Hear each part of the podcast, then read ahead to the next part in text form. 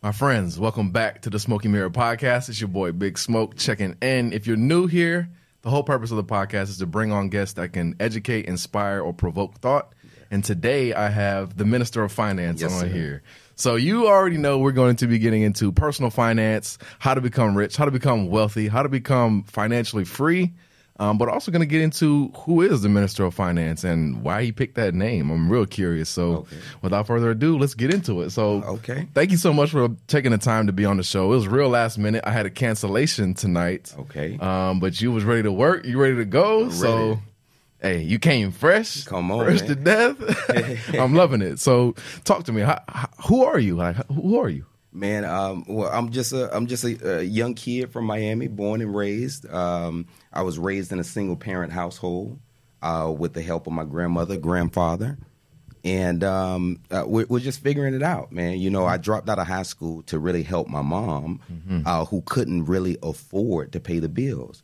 So she worked in uh, yeah, so she worked a nine to five job.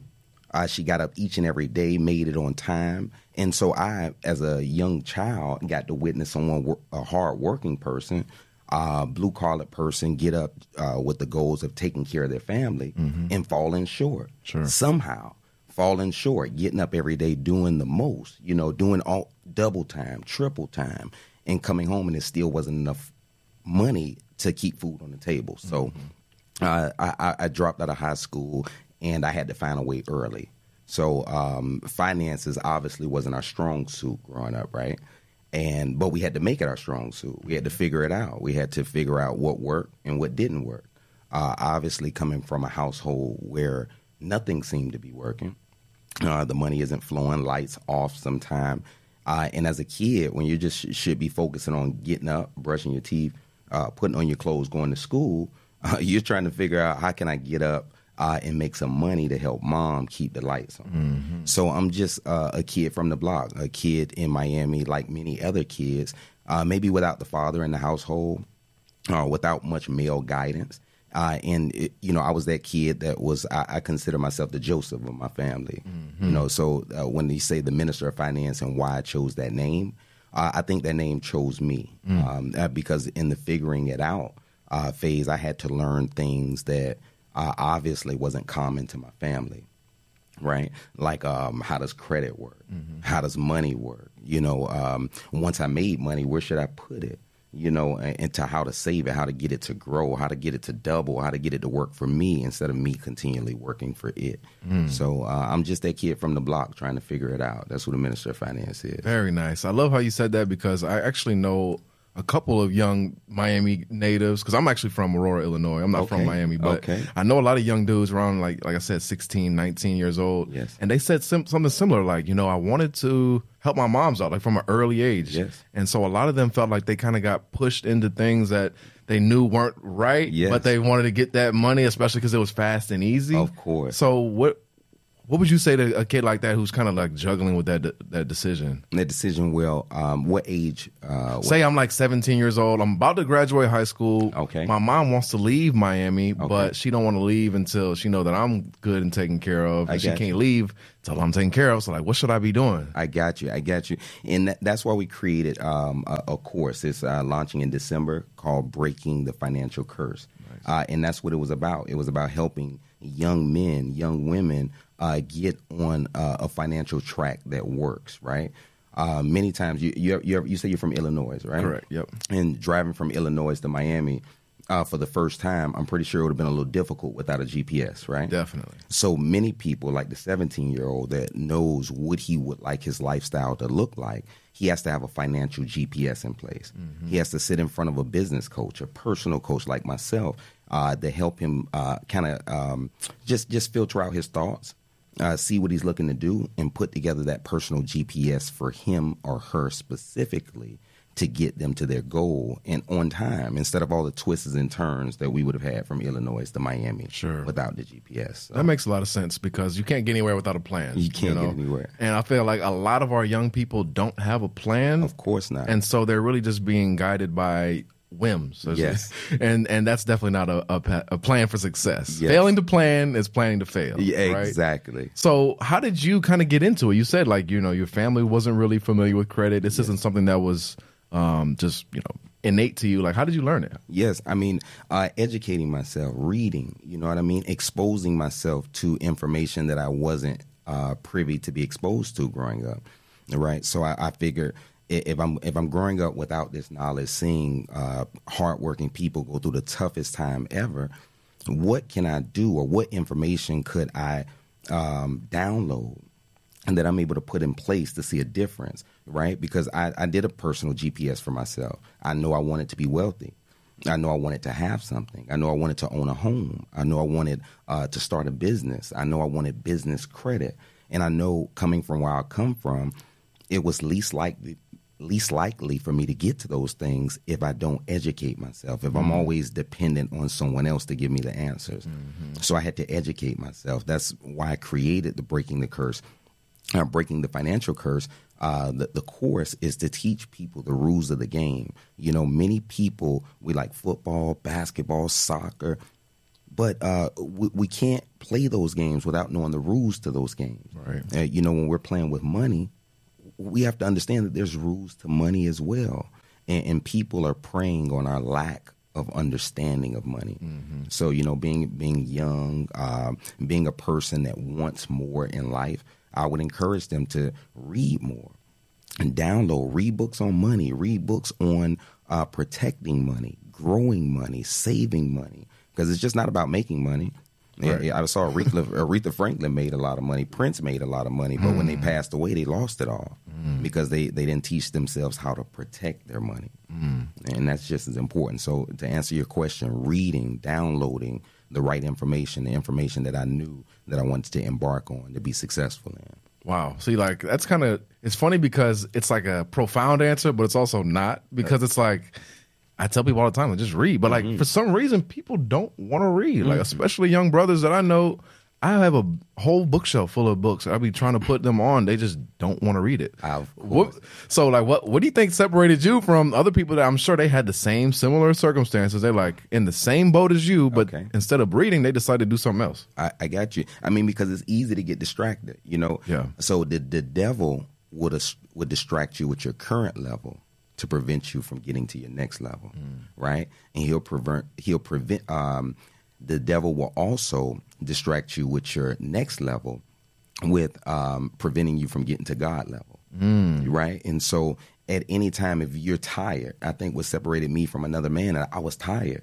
I was tired of seeing my mom get up every day and cry for not having enough. I, I was getting, I was tired of seeing my grandmother and my grandfather work hard for everything that they worked for, save their money in 401k plans. They they they went to school, they got a good job, they they they bought a home, they had something for their family to call a family home and to have all their money saved in accounts that they wasn't taught how it works. And when something bad happened, like one of them had a stroke, they didn't realize that their whole life savings was at stake. Mm. So, you know, to have half a million dollars in a in an account where you're thinking, "Hey, man, I got something to retire on, got something to feel good about," and then life happens. And what what is life? A stroke, an accident, cancer, uh, any unexpected um, uh, uh, um, thing that comes our way. Uh, that could really force us to deplete our savings, which w- we would have thought that would have stayed to to pass along to our family, but didn't. I got tired of seeing hardworking people lose the money game because they didn't understand the rules. So that was the only difference. I was forced to to read. I believe because um, I, I believe I'm the Joseph for my family. And, um, and and what that means is I, I I was supposed to be the sacrificial lamb to go through the darkness to pass back the torch of light, you know. And so while doing that, uh, while my family was going through these things, I was forced to have to kind of read about those particular subjects and to realize that they had more options than they realized, but they never actually um, uh, uh, uh, took advantage of any of those options because they never read to know that they were available. They just went on whatever their job offered them Right. and considered them benefit. Things you don't know that you don't know. Yes, man. You know, so I, I was kind of forced into a position to start reading more. And as I read, I, I started to be fascinated with the stuff that I started to see. I was like, man, when you want to hide stuff from people, you really put it in books. For real, yeah. You know? that's real. That's real talk. you know, so uh, I think that's what really um, kind of forced me and another person because it's easy to get distracted. It's easy to uh, see a basketball game come on, a football game Right. come on, and, and, and, and see what's going on with LeBron James or or Stephen Curry or who wins the championship. But you know, I, I couldn't focus on the championship. My lights was off. I couldn't watch TV. Mm-hmm. Right. You know what I mean? The only thing I could do is read. Of course. you Did you have a big family like Joseph too? Like more than five plus Uh, brothers? y- yes. Well, well, I had uh, I had uh, two brothers, Okay. one sister. Um, and, and in in my particular household, our, my sister has a different mother, and um, at, at the time of me growing up, it was just me and my younger brother, Okay. who's now about thirty years old. And in that time, my mom, it was tough, man. We, we're coming from a single family household. Um, a, a man is not there. The closest thing I have to see um, uh, as an illustration or a blueprint of what a man should look like is my grandfather. And and all he knows uh, to do what's right for his family is get up and uh, get a job, go to work every day on time to bring back the bacon, so his family could you know survive, and doing the best he can. So.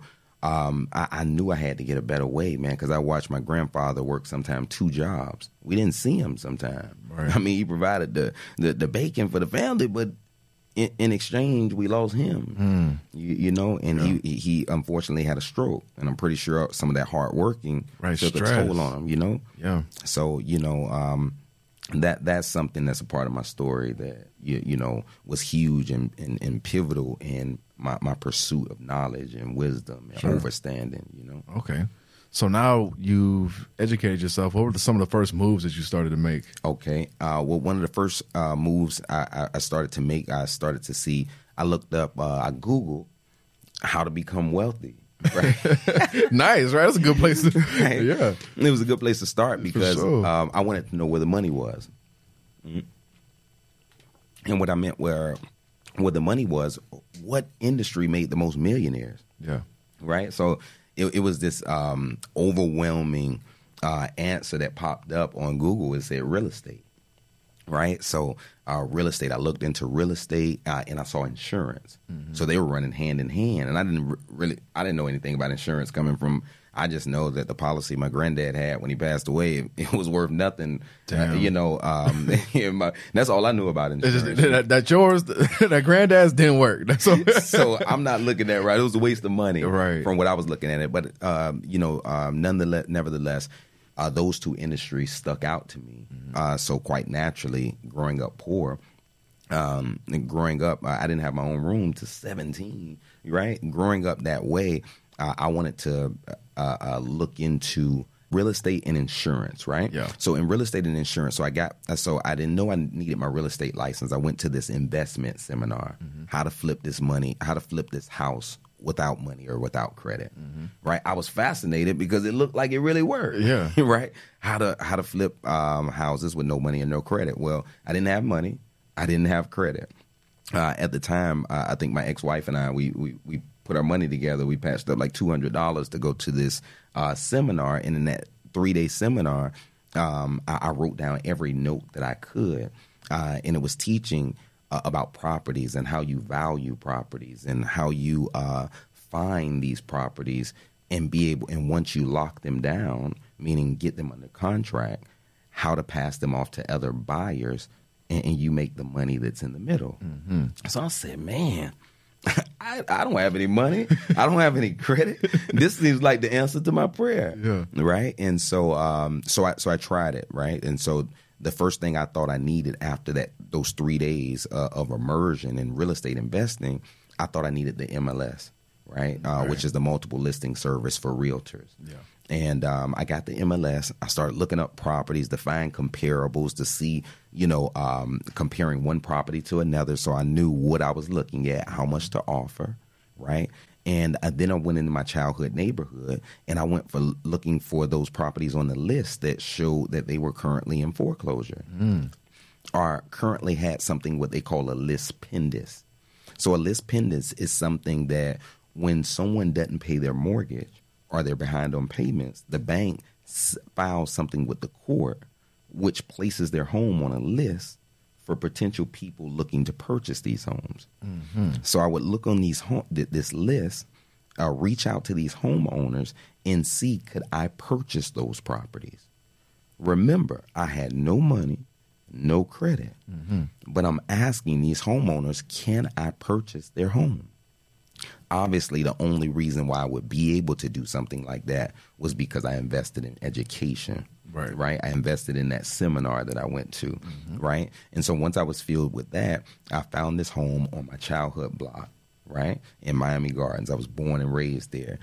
And on my childhood neighborhood, it was this homeowner that was losing their house due to foreclosure. Mm-hmm. And what, how it how it happened was the homeowner, uh, their mother owned the property prior, and the mother didn't understand about anything about wills, trust.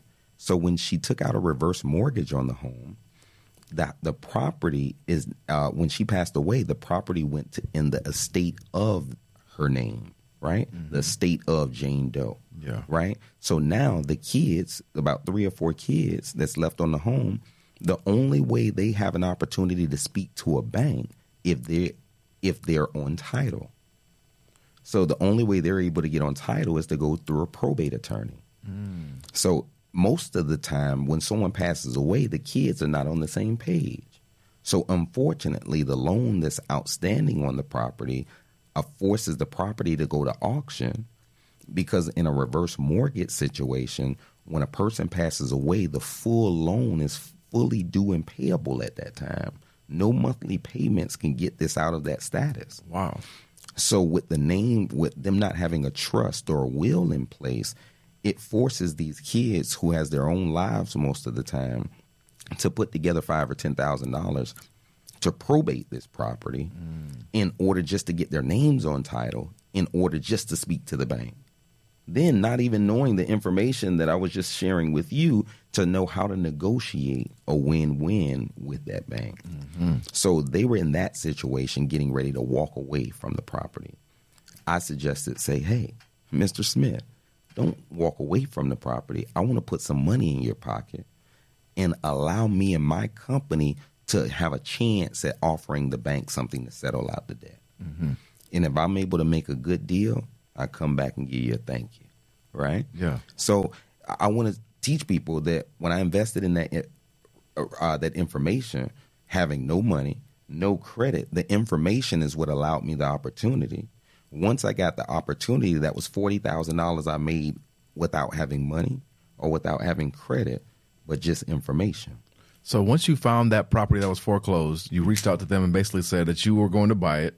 So you got under contract, and then you found somebody to buy it under those terms. Yes, I found someone. So when the bank agrees to sell it to my company, now my company is the approved company that the bank is saying, "Hey, we will sell this to ABC LLC." Okay.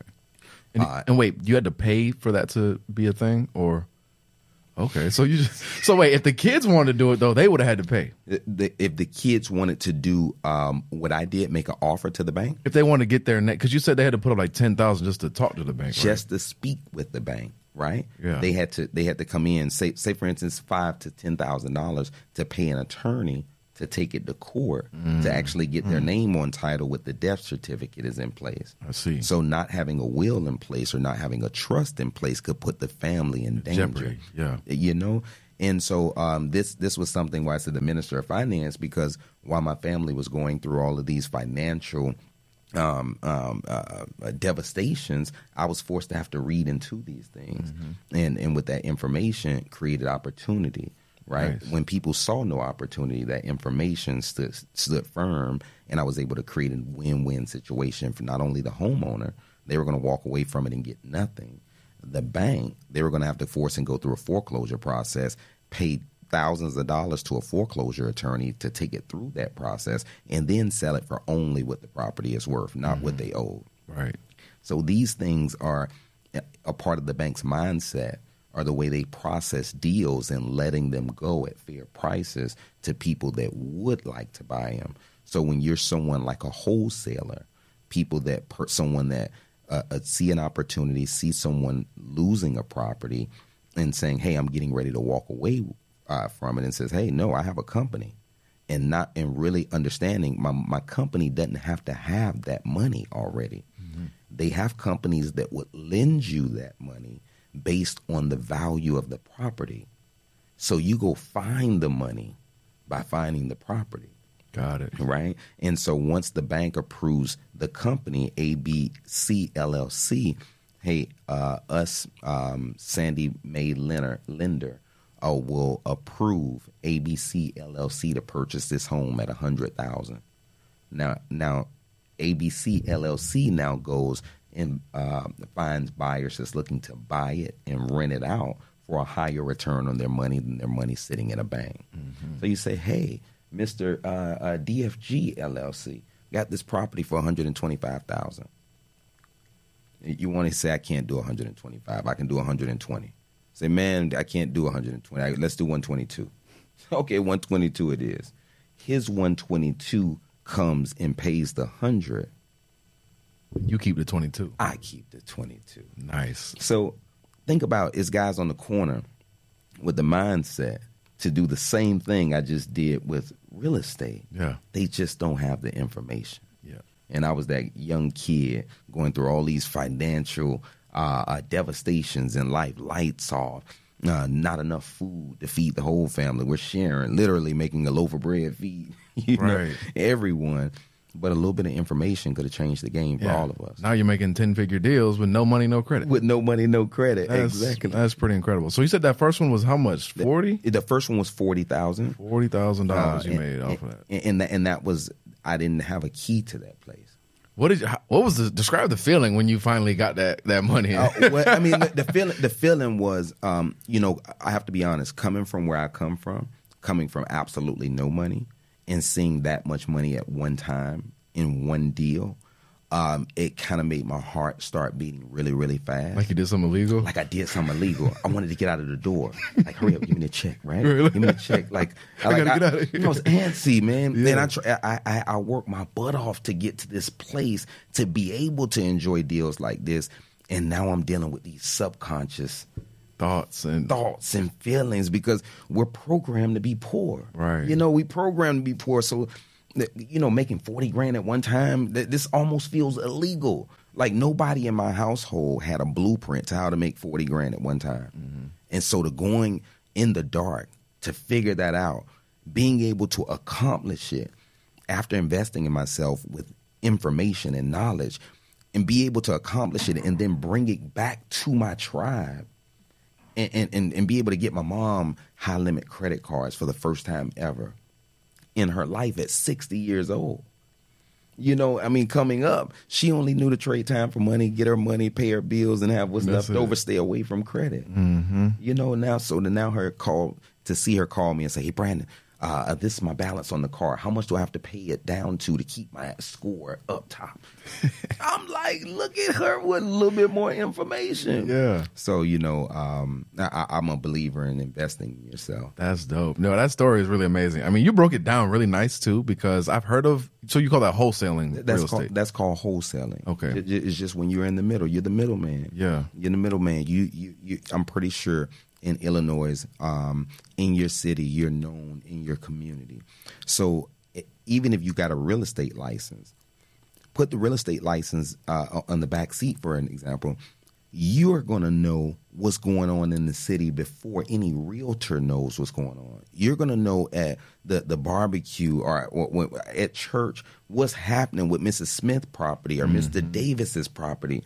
So it's like you not having your own company already in position don't care about whether you have the money or not.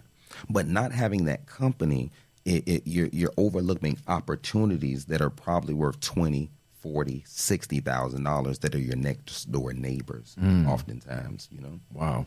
So i guess the first step would be getting an llc you got to get a company. You got to get a company. You have to start a business and not just any business.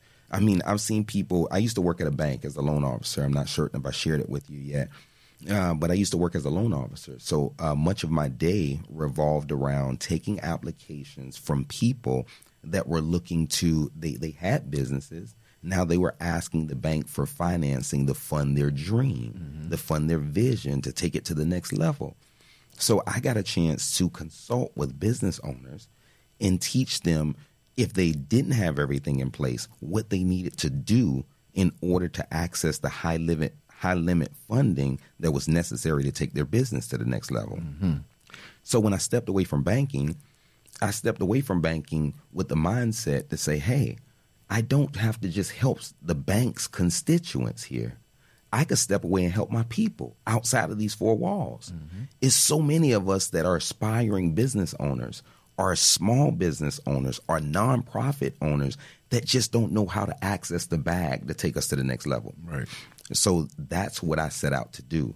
So when I came into um, when I came into this field, I only wanted to focus on business owners, small business owners, um, teach them how to start a business, but not only just starting the business, how to structure the foundation of their business to gain high access to high funding to fuel their vision. Nice. You know, Yeah, I mean that's a great transition because I mean I have a business. I have a business mostly through clothing. Mm-hmm. So I'm about to start another LLC for this like this media company that I'm making now. Of course. Um, but with the when it comes to the clothing business, like we're we're making like thousands of dollars. Okay. Nothing too crazy. Right. Um, I'm doing our accounting and things like that. We have like a gas card that I'm using Okay. to uh, increase the credit score. I do have our Duns number. Okay. I have a. It's almost like a. It's like a credit card, but it's like a charge card. So I, I do credit, and it's like net thirty terms. I gotta I pay you. them all. I gotta pay it off in the month. I got you. How do I get access to like a ten thousand dollar credit card? Because when I went to TD before, Okay. they said they needed to see more cash flow. I feel like the cash flow is okay. I feel like my credit score is okay. Um, I am like doing some stuff on the side, so I don't want to do a hard check yet. But like once I am ready for that, like how do I like where do I even? Because when I went initially, they were they just gave me the runaround. I feel like I, I I, bank at TD. I didn't really know what's, why they didn't give me a two thousand. I'm like two thousand dollars. That's not. That's nothing. Just That's give it to me. Right. So like, yeah. What what would what advice do you have for me in this situation? No, definitely, and and it's good you said that, man, because so many business owners don't know where to go. You know, I just left New York City. I just left Brooklyn, and in Brooklyn, I, I was just there to, um, you know, be a part of the community there, right? The business community, and see they're they're hustling people. They know how to make it happen. They they know how to go and get it, but a lot of them are doing it on their own backs, right? They're doing it without access to the bank's funding to fund their vision. And the wealthy people know it's easy to leverage debt to build wealth. Right. Right? Other people's money. other people's OPM. OPM. OPM, it's other people's money. So it's easy to leverage debt to build wealth. And if you don't have access to leverage the debt, then it, then it's all on your back, right? So in your case, um, so you have the clothing company, and then you have the media company. Yep. Um, for for one things, I, I want to do with you is sit down and look at your foundation, because the foundation oftentimes will make it necessary for them to not even have to ask for your cash flow. You, you see, so when the foundation is correct, it, it's a it, it cuts out a lot of red tape and it takes you straight to the money. I see. You, you know, so uh, a lot of people, a lot of times people don't know we have businesses, but I want you to think about these big companies sitting behind uh, the four walls in New York City, analyzing an application from us way across the country. I want you to understand that it's important to know how to make yourself look like a Fortune 500 company, even while operating out of your own home. Right? It, it's okay to have a small base, uh, a small home based business, but the bank shouldn't know you're working out of your home. Right. And, and I show business owners how to go about that, how to leverage virtual offices and which one. Right, how how how to leverage these things, how to make their brand appear bigger, so they can get access to the bigger funding and financing. So in your case, uh, I would look at the foundations with both businesses, um, and like you said, you're thinking about incorporating. Definitely incorporate because you said your credit, um, your personal credit, is in a position that um, it- it's pretty strong. So with that being said, it's so much that we could do right now just based on what I know, right? And that's why I want to encourage all of the listeners to, um, you know, if, if they're on Instagram or anything, I would encourage them to follow me at pastor underscore finance and click the link in the bio. And, and we have something with the podcast for podcast listeners for all of the individuals that's thinking about starting a business uh, or starting a nonprofit or just joining the men's circle. I, I've, I've created a link there specifically for the podcast listeners to tap in. And um, when they tap in, I show them how to structure the business, how to create one, and then how to step to the bank with your personal situation intact and leverage your personal situation to get access to all the business funding you're looking for. Dope. Yeah. So I'll definitely put that link in the description too, so everybody can check it out. Okay. Um. So yeah, definitely take advantage of that. That's free resources and free game that that Mister the Yes. minister is putting you on to. So that's dope. Definitely take advantage. Definitely. That's awesome. Okay, so you went from making that big deal, that 40k deal, and then you mentioned you were in the banking industry. Yes. Were were those happening at the same time or Yes, they were happening at the same time because uh, I had my real estate license. Okay. Right. So obviously, quite naturally, we're dealing with a lot of buyers and sellers, and uh, a lot of times when we're dealing with buyers, buyers uh, they often we had to uh, pass them over to loan officers, and the loan officers would pull their credit, look at their credit, see if they qualify or not, and if they didn't qualify, they would kind of uh, send them back to us and say, hey they have to work on their credit or do this, this, and this, and then come back, and then we can get them approved. So I just felt like it was so many different pieces of the puzzle, so many different parties, and I had no control. So, um, so at the time, my ex-wife she went in uh, into the bank and she applied uh, for um, she applied for a position as a tailor there. So I just went as a as to support her at the time, and I, I just something came in my spirit to say apply too um, when I read the qualifications, it didn't seem like anything in the qualifications that I would qualify being a high school yeah, I was gonna say you didn't go to college, right? I didn't go to college. The only thing I had going for me was the real estate license. Yeah, That gave me a leg to stand on nice. uh, in the in the in the interview process because now they says, hey, this is this guy is a businessman. You know, uh, so they looked at my uh, my um they looked at my um what do you call those things my um, Resume? resume Yeah. uh, and when they looked at my resume, uh, they they saw the real estate license and business. I handle clients and buyers and sellers, Right. so they're like, man, Oh, okay. let's give this guy a shot. Uh, so when I um, I started as a teller, making fourteen dollars an hour, and um, while I was working as a tailor, I was like, I, I used to try to take every break I could get. You know those nine to five jobs. Mm-hmm. Yeah, man? you'd be getting sick of it. You're sick of it, right? You're taking every break you can get. So, um, in my times of taking my breaks, I used to see this department where these guys are dressed nice and sharp. They they're looking good. They're they're, they're always dressed sharp, and they're never walking slow back to their desk. They always got this little- hurry. they- They're always in a hurry. So I'm trying to figure out what's happening back there in that little room in the back. What's happening? So I, I see one of the guys and I say, "Hey, um, what do you guys do back there?" You say, uh, "We we just um we we handle the loans and stuff. I mean, we handle stuff for the bank." And uh, I said, "How much do you guys make?" He said, "We make twelve dollars an hour." I'm like, 12 I make 14. I'm like, all right, go ahead. Never mind, right? So I see another guy. He's getting ready. He's in the bathroom. I'm in the bathroom. He's getting ready to run back to his seat. I'm like, hey, what do you guys do back there? He said, we handle all the loans for the company. All of the so anybody calling in for a home loan, we handle it. Auto loan, home equity line of credit, credit card, uh, you name it, business line of credit. We handle that for the bank. We make twelve dollars an hour in unlimited commission. Wow. Whoa! I said the first guy left that said, out. yeah, yeah. Wait, whoa. That twelve dollars sounded a little different now. It sounds a whole lot different, right? So unlimited commission. uh, the only guys that were driving Lexuses and Mercedes uh, at that worked at the bank was working back there in that room. Mm-hmm. So I wanted to get back there in the room because I, I had a goal. I had on my vision board a BMW truck, right? Yeah. And I and I the, with the fourteen dollars an hour in my existing expenses, that was not gonna happen. that ain't gonna happen on that fourteen. no, you know, so I, I so so what I did was uh, I saw who the manager was in that department at this time. Remember, I have my real estate license, um, but now that I know they handle the loan side, I feel like that's that's God answering my prayer again. I'm saying, God, I'm tired of handing my people off to these loan officers for these loan officers to tell me if they qualify or not. And then when they send them back to me, I have to send them to a credit guy. And then the credit guy has to get all of their stuff right. And then they have to send them back to me just so I can sell them the house. Hmm. Why don't I become all in one? Why don't I become the go to guy that when you want to, when you're interested in getting a home loan, an auto loan, a business loan, a business line of credit, why don't I be that go to guy? Why don't I pull their credit? Why don't I tell them exactly what they need? I spent enough time with underwriters going back and forth, having them to tell me to tell the client something. Mm-hmm. This was the answer to my prayer. I stopped having to add so many people to help one person. So then I started analyzing people's credit based on my background in banking and working with underwriters and knowing what they needed to see to qualify. So I took my I took my skills to South Beach like LeBron. Like. LeBron. right? So um, oh, when I did that, I started helping people qualify for homes, get uh, miscellaneous items off their credit report. Uh, started to add things to their credit report to make it to strengthen their credit report to qualify for certain things. When they were interested in high limit credit cards, I would give them the blueprint to exactly step by step on what to do to get your twenty thousand dollar credit card. It's a formula to everything.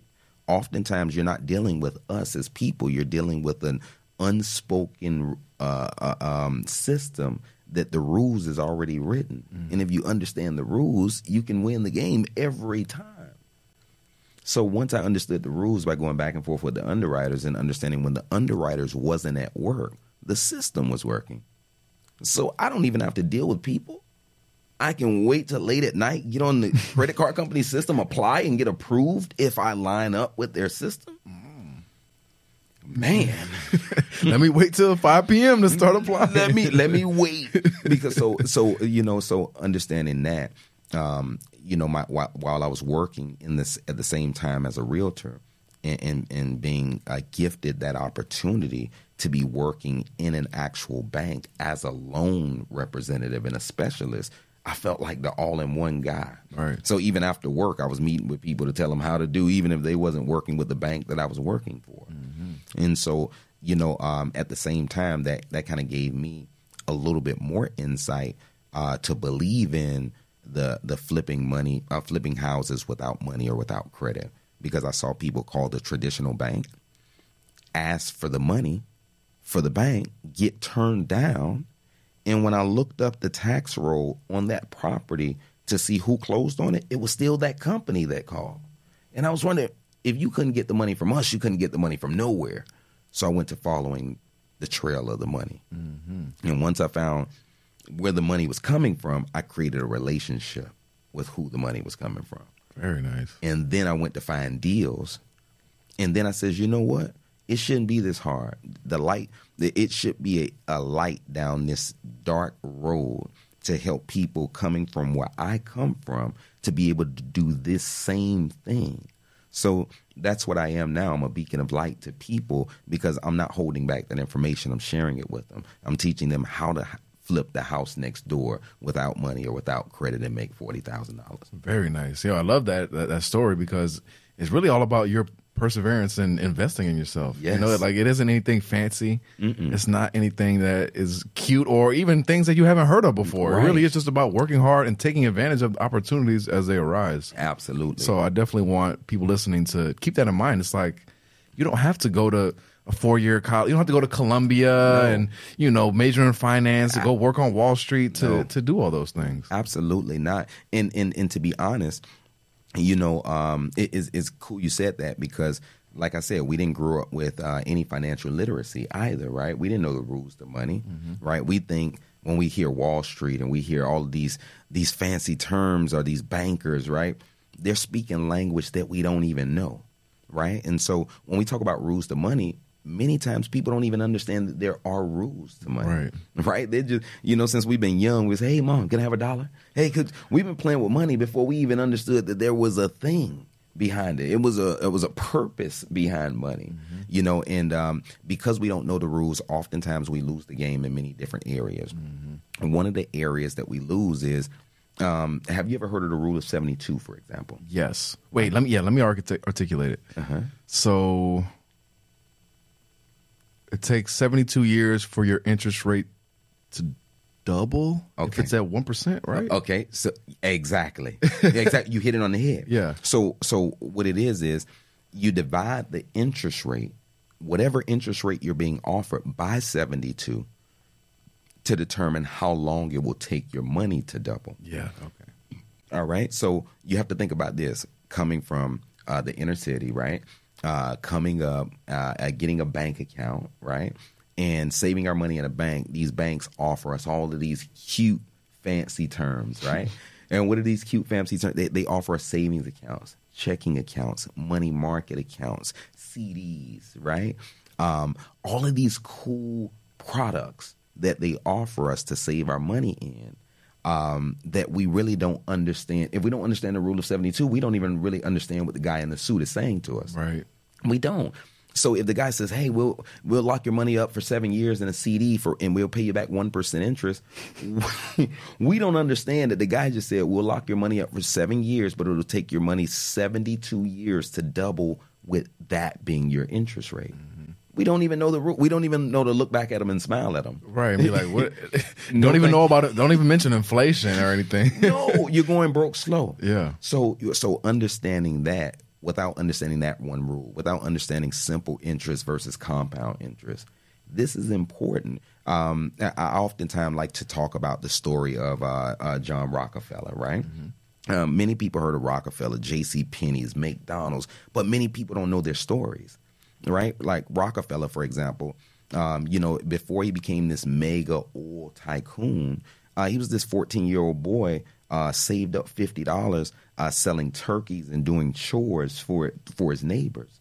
You know, and uh, in that time, he got some game from his mom at the time, and his mom says, "Hey, uh, Rockefeller, you should loan that fifty dollars, which fifty dollars in that time was about fifteen hundred dollars in today's time. Wow, right? And so he says, "Hey, John, you should loan that fifty dollars over there to the local farmer at seven percent interest."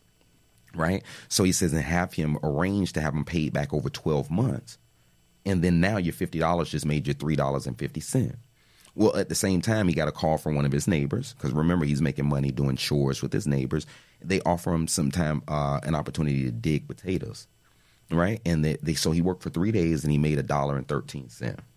So he realized that the interest that he just made from the farmer was one third of his annual income that he made from his labor. Mm. So he said, Oh, I'm about to be working no more. So I got an option. Yeah. I got an option to work for money, or I have an option to let money work for me. Right? And so he just chose to how can I 10x making money work for me instead of me working for money? It's the total opposite system of what my parents grew up with. Right. Right? And, and this total opposite dynamic and way of thinking it, it, led them to two different destinations, mm. right? One was long and hard and, and, and hard on the kids, right? And and left us with no knowledge of how, no blueprint. And then one was like, man, this is the easy route. Yeah, this is this is how it should feel. It's really giving me rich dad, poor poor dad vibes. Of course, it, it always was strange to me. Well, it, it's funny, it's strange, but I kind of understand why now looking back. But I, I, it was just confusing. Like we live in a a, a society that's so financial financialized. Yes. But we learn nothing about it. And yes. there's so many things that we have to do in day to day life that we don't learn anything about. Absolutely. And that always blew my mind, but it's because they want to prey on people. Yes. Like they want to take advantage of people's ignorance. Of course. So I think that's a shame. But thanks to the internet, we're able to get this information out a lot easier. Of course. And so I definitely think like educating yourself is the number one thing I tell people. Like you got to do it. Yes. You have to do it because we learn a lot of BS. Yes. So you got to unlearn some of that and learn some of the things that aren't as sweet, but Yes. they can be if you If- if you just focus a little bit. Absolutely, absolutely. You know, it's by design that we don't have financial literacy, like you said.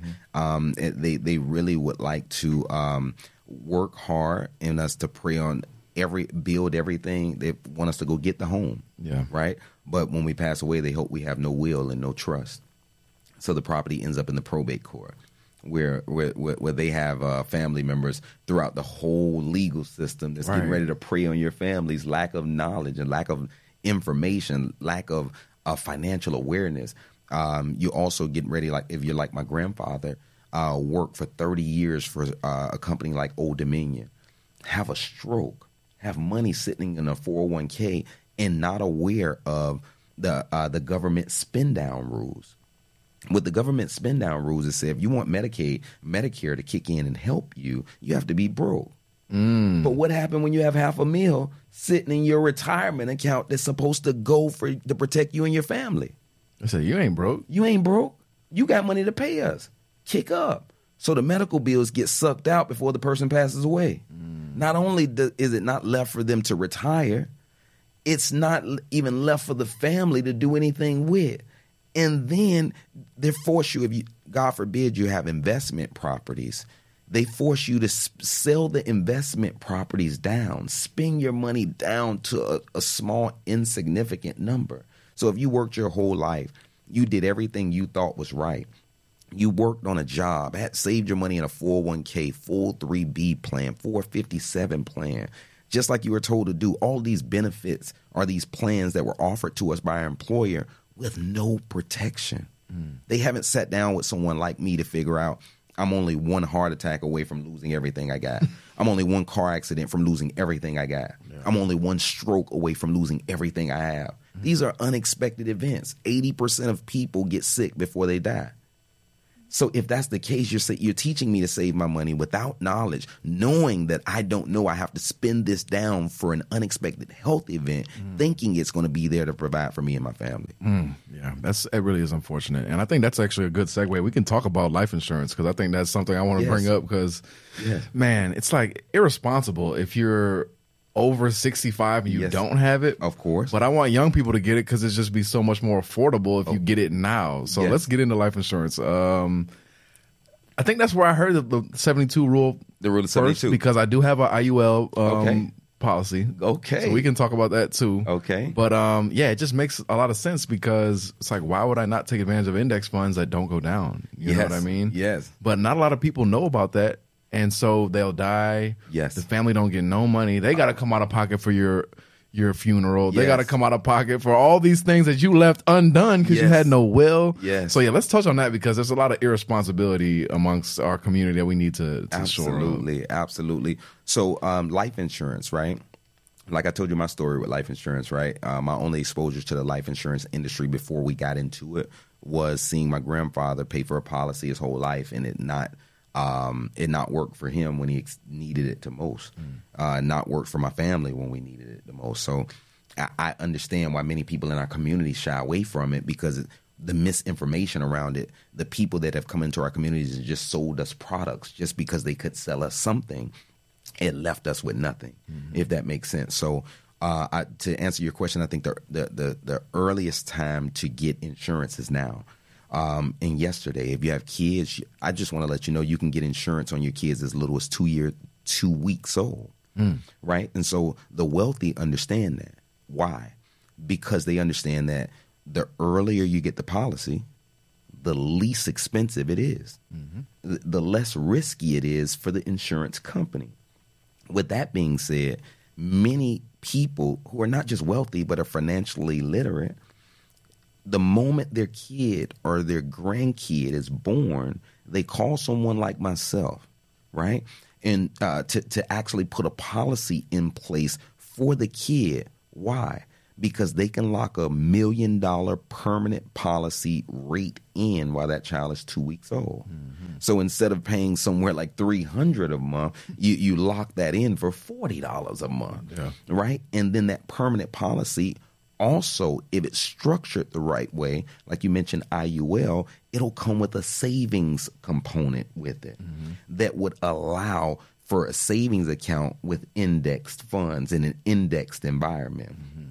I think the the many times our people are not even aware what index mean, right? right? And like you said, the first time you heard of the rule of 72 was talking about an index fund. Many people are not aware of the rule of loss right? So that means if you had a hundred dollars in there in an account like the stock market and you lost fifty percent, then you only had fifty dollars. But if it went back up fifty percent, you, you only have seventy five dollars. Right. So it, you have to if you took a fifty percent loss, you need a hundred percent gain just to break back even. Yeah. So they're not even aware of why an index environment would help them in their money after they've worked for it. Right. Right. And so the wealthy are people that's financially literate. They understand that. So they lock in or create one of those environments at such an early age for their kids because they're aware of, for one, the power of compound interest. For two, the ability to save in an account that's other than an account like Chase or Navy Federal or Wells Fargo or TD Bank because When you save money in those accounts, all they give you in return is lollipops. yeah, you get nothing, peanuts. You get peanuts like we're suckers, right? Um, and, and, and that's by design because they didn't want us to know that they are life insurance accounts that also have saving components that are earning anywhere from 5 to 8% interest return on their money and it protects your life if anything were to happen to you unexpectedly. Mm-hmm. And you have the option of accessing any money saved in that account pre 59 and a half. Mm-hmm. Right? So this is a three-part mission for wealthy people or financially literate people. For one, they want to lock in that rate at the earliest time where it would be the least expensive for that child. For two, it want to protect that child's life and vision and mission. So it also want to give the child an opportunity that most of us coming from where we come from don't have, which is the opportunity to save in an indexed account toward retirement as opposed to saving a 401k where it can all be lost right unexpectedly. Can you explain to people how the index funds take no losses? Yes, of course. So I want you to think about the stock market, for example, right? So you know, um, so when the stock market goes up ten percent, you got a hundred dollars, you got a hundred and ten in there, right? But if it, if you had a hundred dollars in there and lost ten percent, you lost ten dollars, right? So you got ninety in there. So if you, if you choose to save your money in a stock like environment, like a 401k, a 403b, or 457, uh, your money is at risk for those ups and downs that happen over time of that type of environment. Mm-hmm. It's completely uncertain right? An index fund mirrors what happens in that stock market. But what it does is it puts caps and floors within that up and down environment that you see in the uncapped market, right? Mm-hmm. So the index market, it has what they call a, a, ceiling and a floor. So say for instance, you have an IUL. Say your cap is 10%. So, say for instance, in the market, it went up 35%. Your money was capped at 10%. So, your money in an index market, if a guy was over here and he had his money in the stock market at $100 and you had $100 in an index, his money went up to 135%, which was $135. Yours went up from $100 to $110, right? Mm-hmm that means that you are capped on your growth. But in return, you take no losses when the market falls. So now the market goes down 40%. This guy is at 90. You're still at 110 plus a 0.75%, meaning almost 1% was added to your money when the rest of the country lost money. Mm-hmm. So because you chose to save in a safe, predictable environment with rules, a ceiling and a floor, you're you're given an incentive when the rest of the country are losing money, you make money for choosing to take a cap on your wins and letting the insurance company make money with you nice. over time. That was really well articulated. I know a lot of people could be listening like that just sounds too good to be true. Like you're telling me I can have life insurance, mm-hmm. a savings vehicle, mm-hmm.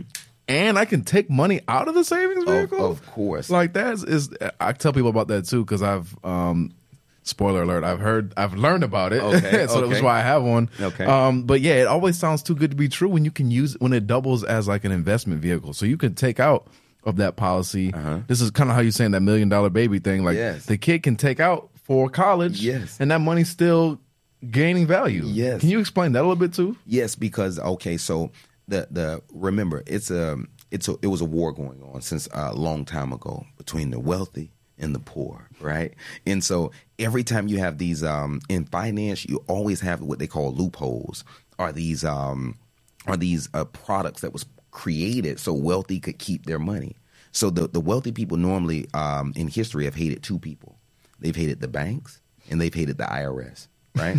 they've hated the banks because they know the rule of seventy two right? So the banks doesn't offer them anything outside of 72 years to double my money in lollipops. Yeah right? And they know the IRS have worked for absolutely none of their money, and they want a big chunk of it. So they hate those two people. So they always have to have different things in place to be able to avoid those two people. So in reality, it's nothing far fetched to have to think about. It's just understanding that the wealthy is going to keep a ace in the hole to be able to protect their money.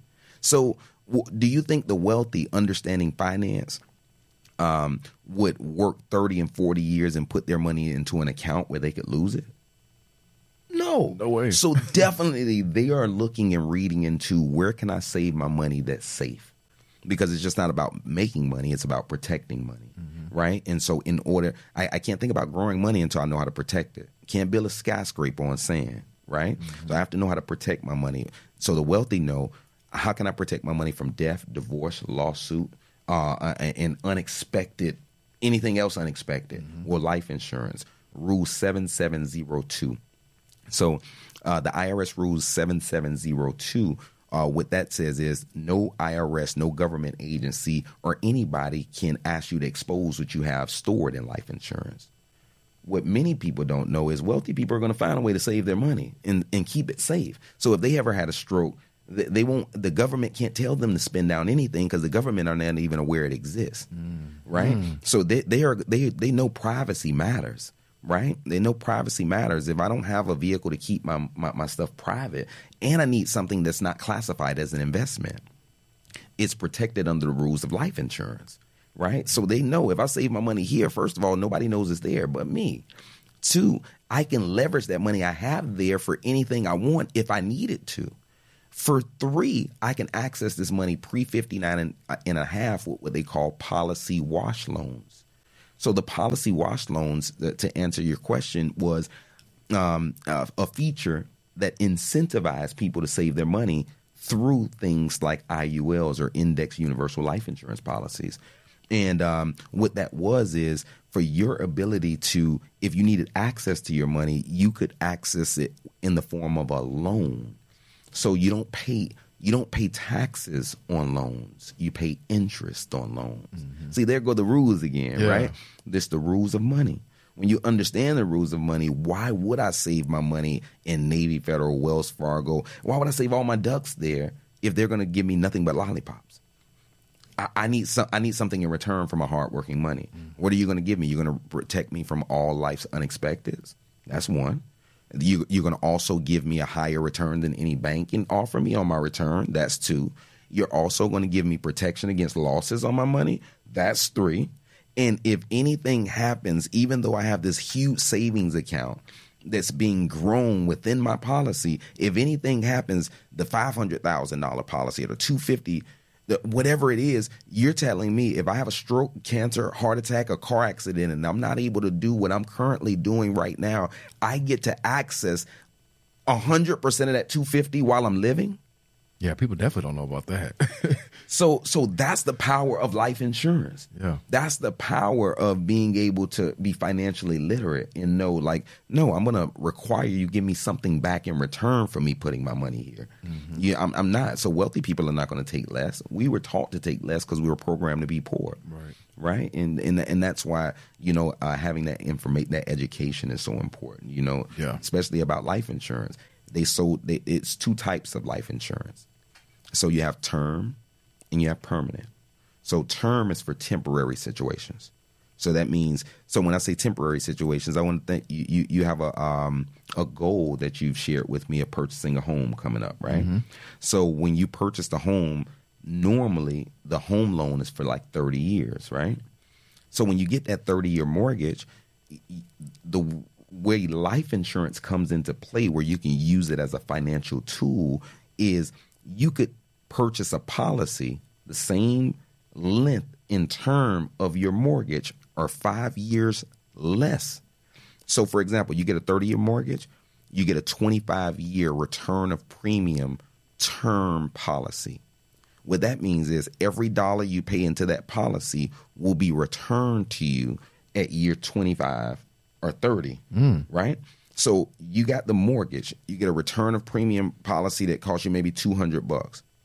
This is something that they're not teaching us. God forbid anything happens prior to that 30 years, the house is paid off in full. However, we're counting on nothing to happen to you in 30 years. We're counting for you to get to year 25, get every dollar that you spent back into that mortgage, pay your mortgage off five years early, save yourself thousands in interest, and be able to use insurance as a financial tool for success. Hmm. You know, that's what we're counting on Yeah. when you're educated on how to use certain products. Then you have permanent products. These products are set to ins- expire after you expire, not before. You know, I, I've watched my mom. She she worked for American Express for thirty years. Uh, they they gave her uh, life insurance through the job. After the job, she's retired. She don't have any more life insurance. Damn, right. So now she have to go out into the world and actually look for life insurance at that age with that health condition or with, with, with all of the odds stacked against her. She has to go get something when she looks for quotes is unaffordable. A couple of months later, she has a stroke, followed by a heart attack. Follow her my same same route as my grandfather. And guess what? I mean, you, you know, uh, it, it, it, what do we do in situations like that? But prepare sooner. Yeah, Like get life insurance now. Right. And when is the time to get it? Now is. You know, like when is the time to talk to somebody? Now is. You know, because later might be too late. You know, in my case, every in, for each of the people that I saw that that that had a stake in me getting to where I am today, I saw them lose the money game. You- you- and hardworking people. My grandmother worked 30 years for Bell South, got an eye put out on the job. Somebody, someone, uh, they they had one of these little pins, and they were they were they were cutting a pin, and it popped her in the eye. Ah. She never missed a day at work. Never showed up late. She got a pendant for like 100 percent attendance.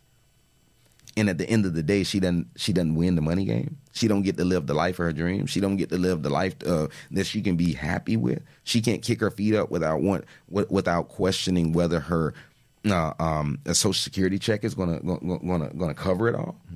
Mm-mm. The only thing we can do is start preparing sooner. Start getting in the room. Start setting consultations with people like myself that's able to kind of look at your situation and, and kind of give you the GPS for your particular situation. Yeah. It's it, it's answers if you want it.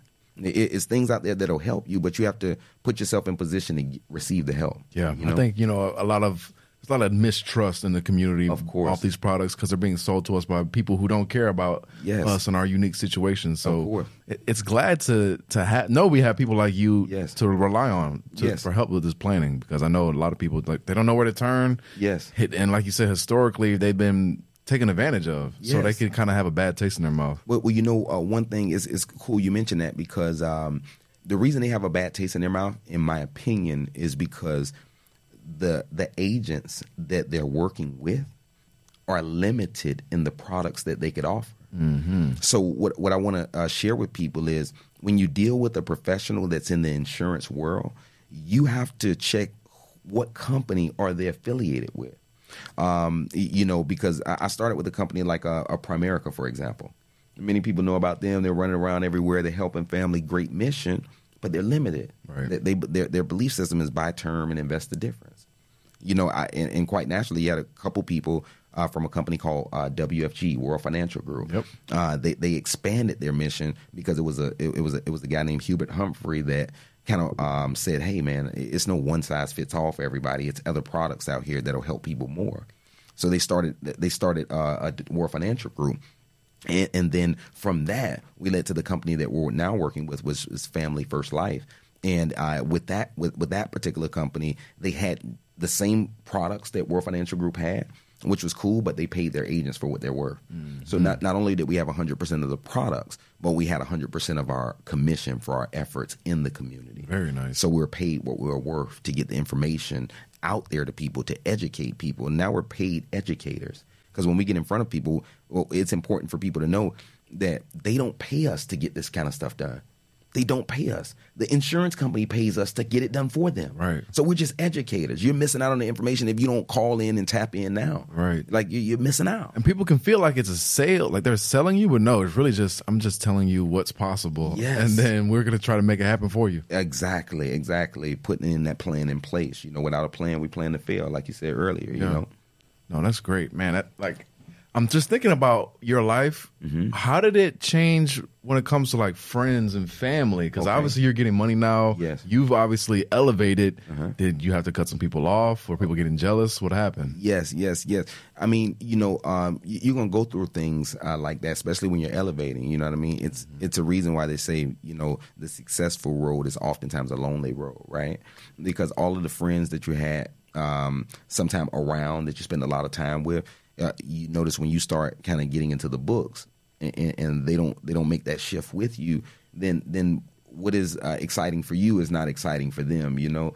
And so um, so we, we we quite naturally tend to have that gravitational pull opposite away, even if it's for a short period of time, you know, in, in, until. But but I'm I'm on a mission, I'm on a purpose, you know. So mm-hmm. quite naturally, it, it, I, I, started to hang by myself a lot, right? Yeah. Uh, start to get uh, be alone with my thoughts, start to meditate more, start to uh, uh be conscious of what I was eating, what I was putting into my body, um, and, and, the people that I was around, seeing whether they whether they adding value or taking from, you know. And so that's how I um, that that's how I assess my circle. You know, everybody in your corner isn't necessarily in your circle, right? Right. And so when when you understand that, you have to assess your circle making certain that the people around you are adding value because you know the amount of value that you add mm-hmm. to your circle. So if, if anybody is uh, has an energetic pool that, that that's opposite to what I'm pouring into my own space, then then we we then, then we kind of like part ways.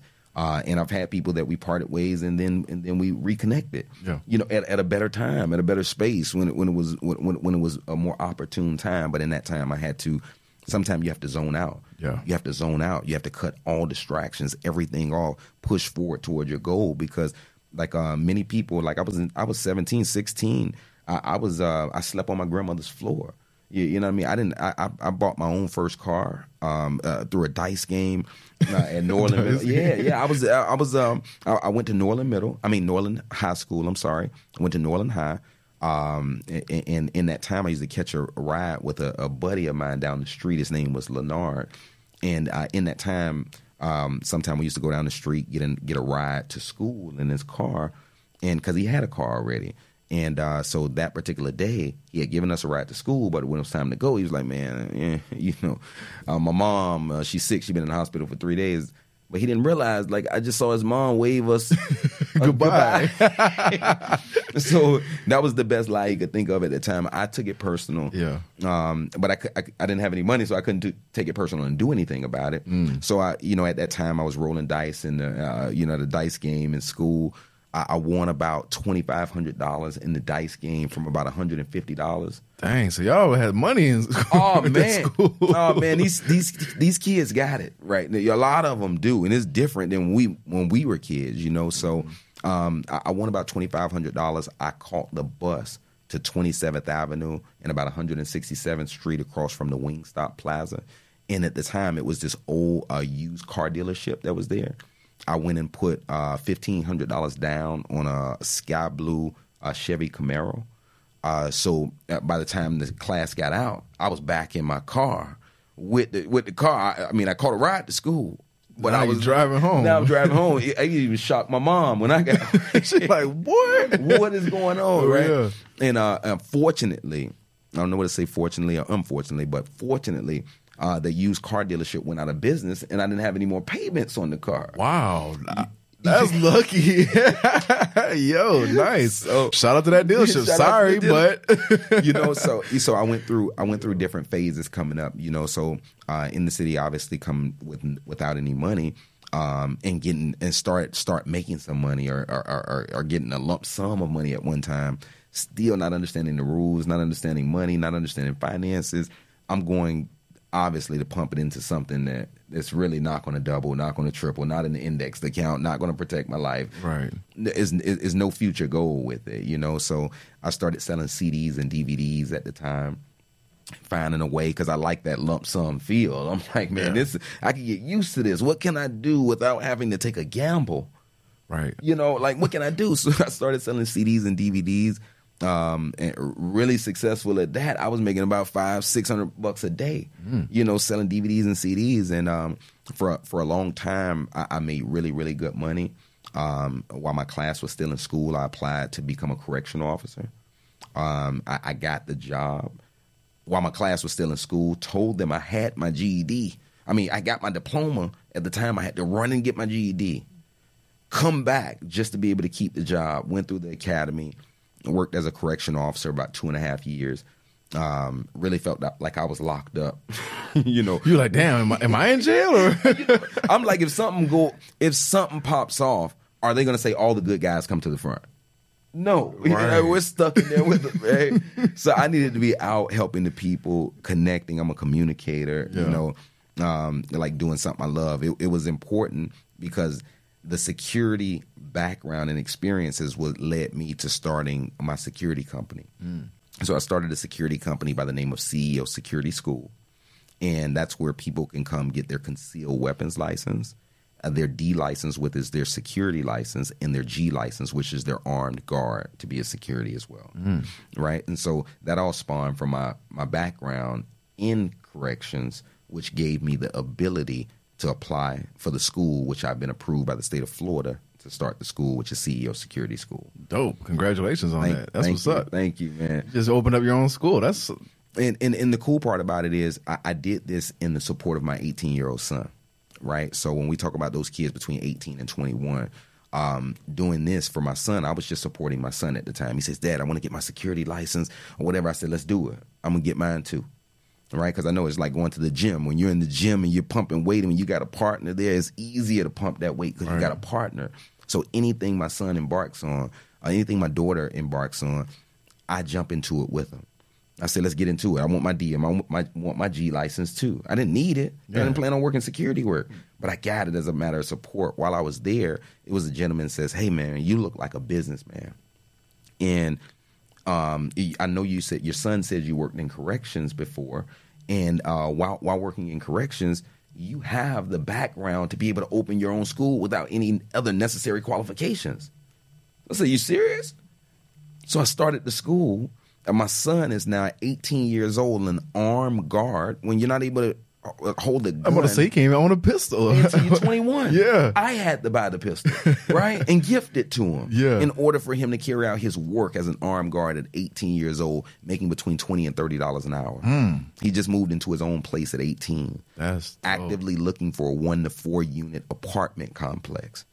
Credit has been being worked on since 16 years old by us adding him as authorized users to our credit card accounts, creating other accounts to put him on the radar of big companies before he's even legally old enough to contract with these companies Very nice. setting up setting them up for success. So the security school um, is owned by my nonprofit, which is CEO Financial Literacy Academy. So the academy owns the school because the purpose of the academy is to uplift, inspire, and create financial opportunities for the youth Very nice. so they can avoid the street. Yeah. When I told you I, I sold DVDs and CDs, um, I did it for such a long time, making money until I was slapped on the wrist um, and pulled over, had my DVDs in the trunk, um, and and I was arrested for selling DVDs, even though I wasn't even caught selling them. That's crazy. I was just too honest. I was just, I, hey, I told the police, like, hey, I buy them for two dollars at this, I sell them for five. like the world's dumbest criminal. Yeah. right. I didn't know that was illegal. I didn't either until they like wrapped me up. That's crazy. so they, they they wrapped me up. It was slap on the wrist. I realized it was at that time I realized, hey, I'm gonna have to get my GED. I, I got a son. I got to provide for him. So I had to go another route because mm-hmm. I saw that that route was it was a no no. So that's why I wanted to create opportunities for the youth, like my son and people like him all over, because so many of us that are smart and intelligent, like myself. Could have gotten myself in trouble that I couldn't get myself out of, where these opportunities wouldn't even be opportunities for me today. right. Because of know- something you did 16, 17 years old. and and the and the law doesn't care if you don't know the law. they don't care. Ignorance, of the law. is no excuse. You know, so you know, so that's that's where I feel. So coming from a, a, a position that young kid, a mom barely having money to feed your family, you're you're buying your own car, you're, you're teaching yourself how to tie a tie on YouTube. You, you, you bought your own first bed and put it on the top of your car to get it to to where you were. And I was 18, 17 when we first when I got my own room. Mm. You know, so many times I went back and forth to school many people didn't know that I was all my clothes was in a corner. The closet was my corner. You know, they didn't know I was laying between the couch and in, the um, in, in the in the dining room table. That was my bed. You, you know, they used to call us the lost tribe. You know, and and, and that's why I say breaking the financial curse because in our family it used to be a running joke, right, with our uncle. Now, His name is Junior. Uh, and right now, to this day, Junior won't show one inch of support toward nothing I do. That's crazy. It's absolutely crazy because um, you, you know, I watched Junior all of this time, and I looked up to Junior, and I'm like, that's what you said. Did, did, was it the Joseph story? I, I think so, because um, I, I, as I would see him not share one inch of positive, like I, I like what you're doing, I see what you're doing, or anything, and um, and, and that was kind of like hurtful. Like I'm like, dang man, you know, I see you, I looked at you coming up, and you, know, or, or whatever. But but you know, in your journey, you're gonna have that. You know, you, you're gonna you're gonna have people that you think like, man, if I just had your support, man, that it would mean that much. I mean a lot, yeah. you know um and, and and so so i would encourage people like when they're on their journey they expect you know uh, to have a male figure if they don't find a mentorship um we, we have something called the men's circle we're going to be doing something every sunday um uh, with men and, and and this is like a safe space for men to come um speak talk about things that we go through you know what i mean Yeah. I, I was a young kid right uh obviously I had a kid at a very young age right? My child is 18 now. I'm 37 now, right? So we- we're doing the math. I had a child very young. So um, having a child very young, you, you think about all of the the different the unknowns that come your way, especially when you and the moms isn't getting along. Right, so um, they may they may look for assistance sometime. The assistance may require them to place you on child support. Uh, and as a young man with licenses and everything else, as an entrepreneur, if you're not making enough money to pay that bill on time each month, they'll suspend your real estate license. So at many times, I was out there coming with all of these challenges already, having a kid early, and then fighting the child support system. Just me by myself, having to be my own attorney. So remember, reading was the base and foundation of everything. So when I read, I understood that um, if I was working for a company, they couldn't suspend my license, right? But I was working for a company, it was a real estate company, but they can also put a, like a lien on that company and force them to send my money to them. Dang. So I had to I had to really really be a conscious reader and and, and, become financially literate. So what, what we did was uh, I was able to uh, uh, I was started reading on privacy laws in different states. Uh, so I saw Wyoming, Delaware, some of these states uh, didn't require the the people who own the company to actually be blastered all over the public record. so I said, so they'll be sending the request to me. So I started a company out of state in a state where privacy was respected. I hired myself. Now, when the state wanted to actually suspend it, they had to send it to me. Nice. And- and- and- that just came from reading. That just came from reading and becoming your own boss, starting your own business. How many men out there just don't know the answers to their prayers of starting the business, mm. starting an LLC? That's what I tell people. I'm like, the country was made by business owners. You Yes. might as well get you one. you might as well. It's so many, so many things that you're going to know. Not only starting a business will, will help you avoid unnecessary, um, j- just like the gangstering of your licenses or anything that you're trying to do. Uh, it, it's so many things that you can do. Even uh, I would encourage people uh, own nothing, control everything. I, I don't keep anything. I don't own anything in my own personal name, in the name of the company. In, in ways that this going to benefit you on a small level is, say, for instance, you, you you ever saw those traffic light tickets down here? Yes. Have they ever gotten you for the what one fifty or one? yeah, for like the uh, the red light, Right turns Yes, I've got. I've definitely gotten those. So so think about it. Um, when they send that letter out from the agency or the city that issued that ticket, they send it out to the registered owner of the vehicle. So if you own it in your personal name, they're sending it to you. And then if you do any nothing about it, then your license is suspended. Mm-hmm. But if your business own it, it's like Wendy's owning it. They can't suspend Wendy's license. Who they gonna suspend? The cook could have been driving. Right. The cook, the the the cashier, the owner. Now we step in in the capacity to answer for the company instead of answering in personal responsibility. Mm-hmm. So when you say own nothing, control everything, that's the power of having your own business and it being structured the right way.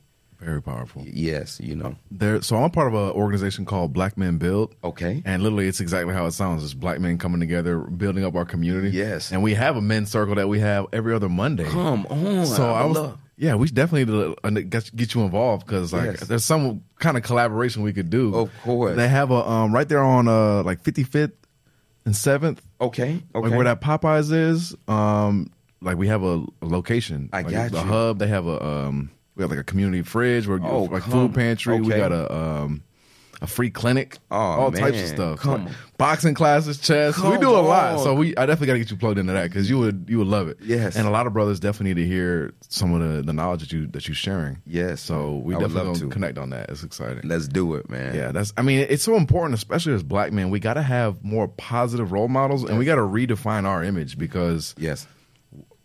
We're not in control of it. Like uh, most, it's mostly people who own record labels and uh, media companies that are. to put it in a nice way, not representing us in ways that we would appreciate. Yes. And they're doing it to make money and Uh-huh. clicks and whatever it is, but a lot of times it's guiding our children who might not have that father figure and they're course. going into falling into traps that other people are setting for them. Of course. So we really got to get back almost like a grassroots movement Yes. to get in front of the community. So man, anything that I could do to be a part of um, young brothers and sisters, uh, like being a beacon of light to them, help them get on the right path, help them um, uh, put things in place for themselves to uh, give them true financial opportunities. That's what I'm about. That's what I say to Minister of Finance. I'm about creating opportunity. I'm gonna be out. Uh, I'm about uh, helping you reach your vision in half the time by getting you access to the capital you need. You know that that's that's all I'm about. You know, showing you that the money is the easiest thing to get. Yeah. You know, and uh, and that's what I'm about. So any way I can be a part of that, any way, um, any any ways I can add value to um, what's already being built there, I would love to, man. I'm Dope. open to it, man. all right, bet yeah. Because once you once you meet the guys, you'll definitely be hooked. You'll be there every other week. I Like me. got you. I'm there. I'm there. That's dope. Okay, cool. Okay. So um, there's one thing I also wanted to talk about. Um, it's like a lot. There's like a focus on money in our society, which of Yes. course because it's necessary, it's a tool. Right. But I do think people can fall down that path of like worshiping money or being Yes. just totally obsessed. Of course. What do you have to say about that? I mean, um, you know, you know, they say um, the love of money, right? Uh, it- it's nothing wrong with with making money, but when when you when you love money over anything else, that's the issue. Yeah. you know, because um, you have life in between Right. money, right? You know, if you don't care about the lives of others just for the money, then you you know it, it, that that's leading nowhere. You know, it's, it's it's not purposeful. You know, mm-hmm. money is a tool. It's just a resource, you know, and, and money shows you more about who you already are. You know, it gives you a, a, a ability to be who who who you always have been on t- on, on steroids. You know what I mean? Right. And so, if you're a nice person, you'd be a little nicer. You know what I mean? If you're a mean person, you'd be a little meaner. You know what I mean? If you're um if, if you're a person that don't really care about people, it's going to show. You know, so I believe the people that worship money, um, they they, they miss the purpose of money. Yeah. You, you know, and we have to remember it, it, this is created out of thin air. It's an idea. Yeah, we're all just agreeing to it. it has no intrinsic value right. none and and and the fact that we we we trample over life we trample over relationships for a piece of money and and it's not worth it. You you know what i mean? So um the money is is a tool. Yes you can do some amazing things with money. You can help a lot of people with money but the wrong people with money it, it could do just as har- just as much harm as well. Yeah. it, it can push the wrong agenda. Right. It, it, could, it could just show us more in the wrong light, lead our kids down the wrong path Mm-hmm. because now they have a little bit more money to exemplify what's, what their life is like anyway. Right. You know. And especially when you say like people are growing up from communities where they don't have those role models. Yes. And they don't have anything. They're like, I just want to be successful. And Yes. you see, That's these are the people they putting up for successful. You Yes. might be like, damn, That's success. yeah, that's success. So I need to be like them, but that could be not the right path to go down. Come on, man. Like, think about it. If you know when I was when I was telling you about the Rockefeller story, if he hadn't had his mom there to give him that game, to be able to say, "Hey, baby, you just made that fifty dollars, which is like fifteen hundred now." Uh, if, if if it wouldn't have had a mother figure, a, a, a, a, a male figure, someone that he looked up to to get some insight, the street could have looked exciting to him. He could have went and bought the next gold chain, or he could have the next Gucci belt. Yeah. He could have chose to put his money into something that completely tied his time to his money, and then he gave away all of his time. And, and, and that's worthless, you know. But when his parent, he had someone that was there as a guide for him to be able to give him some information that he didn't have that set him on a path towards success. You know, so uh, I would encourage just a lot of us to that don't understand the rules of money to understand the rules.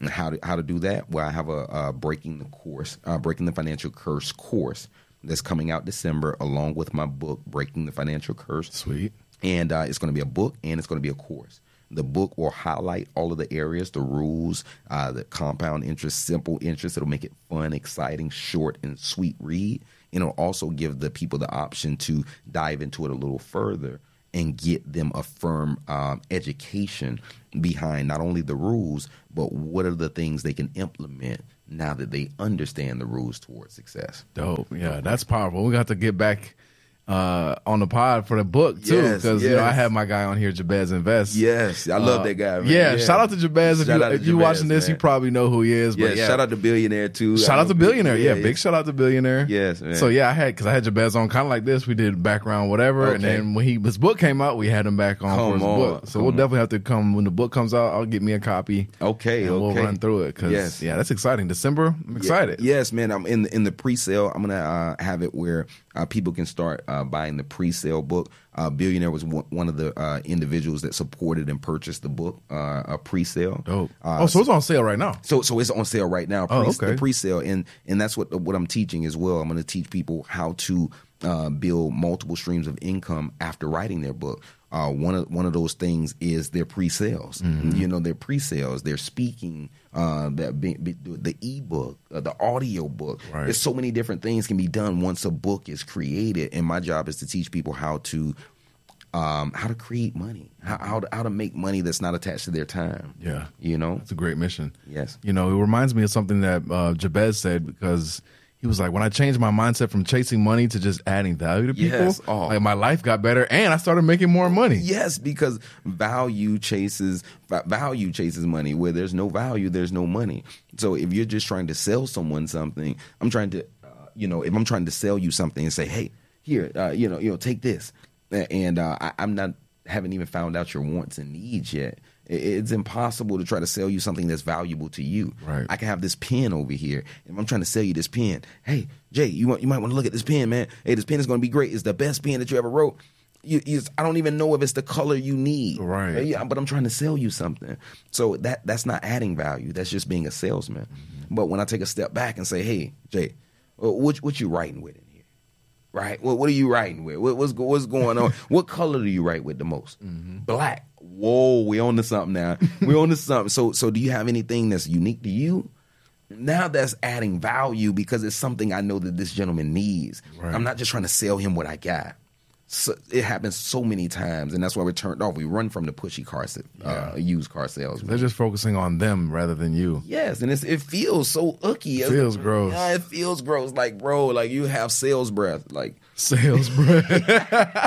I've actually never heard that. I like that. That's funny because I'm actually in sales too. I work for an educational technology company. Okay. So I sell to like principals and superintendents. come on. Yeah, it's hard as hell to get in front of them, but when I do, Okay. it sells. So, That's what I'm talking and one thing, it's all about listening. You got to be able to listen to people, and they'll tell you what they're looking for. and if it's not a match, then it's Yes, okay. you know, course. that's one thing I think people need to understand. Is like not everybody's gonna buy from you. You Absolutely. look for your customers. Absolutely. And, and so, and, and, and I was in a training, right? Um, where they were saying I was um, doing a lot of prospecting, obviously going in real estate, insurance, uh, finance. You're doing prospecting, right? Calling out. And uh, when I went through this training, the training said prospecting is a waste of time. It made me sit up in my chair. I'm like, prospecting is a waste of time. What do you mean? He says, if you focus on creating value and creating a brand where people can find you, then your market will come running towards you. It's a market of people out there for you. Yeah. You just need to be findable for them. Mm-hmm. And so once I understood that, I started beginning to be more findable for people. Yeah. Right? And, and start and start and start being that person that chased everything, become that had that sales breath every time I hey, let me let me sell you something. Yep. It was more say like, hey, let me create a menu to what it is that I do offer. Right. So when I do talk to someone, I can share with them what I offer after finding out what they're into, what they're about, what their mission is, what their goal is. and then let them know what I have on the menu that could work for them. Mm-hmm. And that's why when people set a consultation with me, uh, at the end of it, um, they, they, they walk away feeling like I got a ton of value. Like I could not afford not to have that sit down with that gentleman because now I have the blueprint to where I, it, it, you know, everybody, every coach need a coach right? And every mentor needs a mentor, right? You know, and sometimes I have to sit down with my mentor to go over my finances. I'm not my own guy. Yeah. you know, it's important. You know, a doctor Yeah. doesn't does do surgery on himself. You know, and it's important that we have that go to person that we're able to lay everything out financially. Mm-hmm. Hey man, this is what my personal credit looks like, and we can develop a plan to get you to where you need to qualify for what you're looking for. Hey, this is what my business credit, like you said. Hey, I got a couple of net thirties. I got a couple of um, I I got a couple of this. I got a couple of that. How can I get to the next level? Those are the people that I love talking to. You want to know why? Because I can see immediate results it doesn't take me to be a magician first in order for me to see results with that person. Yeah. It just takes them to consult with me for me to lay it out, see what they have going on, and for me to get the results that they're looking for. And they're already in a position most of the time. They just need someone like myself to walk through them and guide them through. Mm-hmm. You- You know, and so I would encourage everybody to invest in themselves, continue to invest in themselves, and continue to get in the room with the people that could set you up for success. Yeah, I think that's the that's the moral of this whole podcast. I would say because I I mean I'm just so blown away. You just read books and Yes. Yes. and got wealthy. Like you just change your mindset from Yes. reading things on a page. And I tell it's crazy because I tell these dudes all the time. I'm telling you, like I got I'm 26 years old. Just Okay. had my birthday last Tuesday. Come on, happy belated, Thank man. you. happy belated, you. King. I got some young people, like I said, 21, 19, 18. I be telling them, just like read this book. And they Yes. just be pushing back so much. Well, you well, you know what? It's easy to do that. I had a a, a friend um, by the name of Cherry. He, um, when I was younger, about 21, 22, 23, um, I used to go to this uh, th- this house and with a lot of older guys, right? And then, uh, we used to shoot pool all the time. So we're shooting pool with the with, with the older guys. Might get a little, you know, whatever. Right. And we're sitting out, we're sitting out back, and he used to always say, "Hey, Brandon, I want you to watch this video." I'm like, man, I'm, I'm playing pool, you know, kicking butt, taking names, like, you know what I mean? Like, Yeah. uh, I, I'm, I'm, I'm over here with this. He was like, Brandon, this is the best investment of your time. Watch the video. I'm like, what is it? He was like, it's the secret. It's called the secret. I'm like, oh, I man, heard, yeah, that's it. but I'm thinking he's saying it's a secret. Some bullshit, yeah. I'm thinking it's a bullshit. I'm like, come on. So, so he sent he sent me that. It's a slow documentary kind of type. I'm some and as I sit there, as like I sit there, everything that's being spoken is making so much sense. It's making so much sense. Like, you know, it's nothing that you haven't already heard before either. Right. It's something that you innately know. Like the stuff that you focus on, is that what you see? Yeah. You know, before I came here, I won 99 Jamz, right? The ninth caller, right? nice. I do that every month and I record the drop each and every time I do it to teach young people, old people alike the, the power of your mind. It was the guy answered the phone and he literally said, I have to override it because you won it last week. But they he didn't they didn't realize that they said that to me the week before too. That's crazy. And they said that to me the week before that too. And there's nobody probably in the history that have won 99 gems. And it before they really realize it and see what's going on, all I set out to just show the young people the power of their mind. Whatever you focus on, you get. Yeah. So after watching The Secret, it was seeming like that was exactly what I needed to see at that time because it started to help me realize that my thoughts were things. My thoughts were mm-hmm. actually creating for me. It was just like my thoughts were on an invisible frequency like the wind. It was in the same world as the wind. Right. So you can't see the thoughts, but they actually you, just like you can't see the wind, but it's happening. Yeah, like Wi-Fi. Well, like Wi-Fi, you can't see it, but you know it happens because if you you don't have connection, you're not you're not, you're not live, right? Mm-hmm. So once I realized that my thoughts were creating my reality, and I was unhappy with my reality, I started to focus on different things. How did I do that? I started to meditate more. What does meditate to me? Well, just quieting my mind, just knowing all day, every day, there's thoughts going this way, that way. And I just sit quietly to stop it all. That's it. That's it. And at that time, that's all I set to focus. And that was the hardest thing to, Yeah. That was the hardest thing to stop all the thoughts because they constantly they constantly happening. But if you really pay attention, that's your subconscious mind. That's your program. And the only way to change your program is if you tap into it and change it and like shock it. Yeah. And and, and pour new stuff into it. So I started to after I got a got a better grip on slowing the thoughts down or stopping the thoughts. Then I started to uh, uh, download more at things that were going to um, give me the life that I was after. Right? Like, yes, I like I close my eyes, like I am good enough. Like I have enough. Like I you know what I mean? And Yeah. like everything around money, like money comes to me easily. It flows Right. to me. Like it doesn't and then so many different things start to happen where money was flowing easier. You know, and it was just all started from changing my mind. Hmm. And my mindset changed my reality. Yep. And as my reality changed, I was just a conscious observer of the change happening because my start started out so rocky. Mm-hmm. So I couldn't help but notice the change. Mm. I started from rock bottom. so if it's anything better than this, I notice. Yeah. Right. So now, now I'm, I'm I'm having a little bit better experience, and the only thing that's changed is my thoughts. Wow. You know what I mean? I mean, you. I realize if you blink a few blink a few times, the picture changes, right? And I didn't realize that before because I was looking for everything with immediate gratification, and, and and understanding that everything takes time and patience does. So, um, I started. I also uh, went through a training, um, and it started to teach me about um, neurolinguistics, for example. Have you ever heard of neurolinguistics? I have. Okay, so when, when I learned it, it was fascinating to me because neurolinguistics was the power of your subconscious mind. And so I'm thinking, like, the power of your subconscious mind. I'm like, what is that? It's like, okay, you know, if someone bites their nails, uh, you know, after thinking about it, or after a while, after a while, they don't have to think about it. It becomes like subconscious, right? They do it on autopilot, and that's how you do everything, right? So once it happens subconsciously, like you don't, you, you just know the roads now. You don't think kind of where to go. You know, it's, it kind of happens all subconsciously. So when I realized that the subconscious mind had its own language, then my communication with others, my ability to present, my ability to communicate, my ability to communicate my brand, everything started to change for the better because I realized the subconscious mind has a set of rules, right?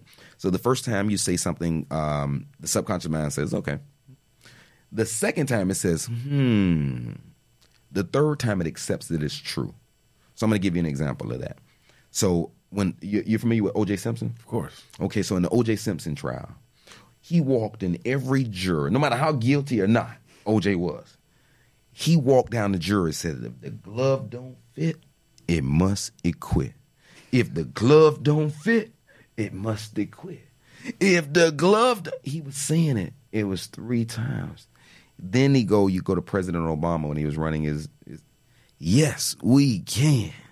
Yes, we can.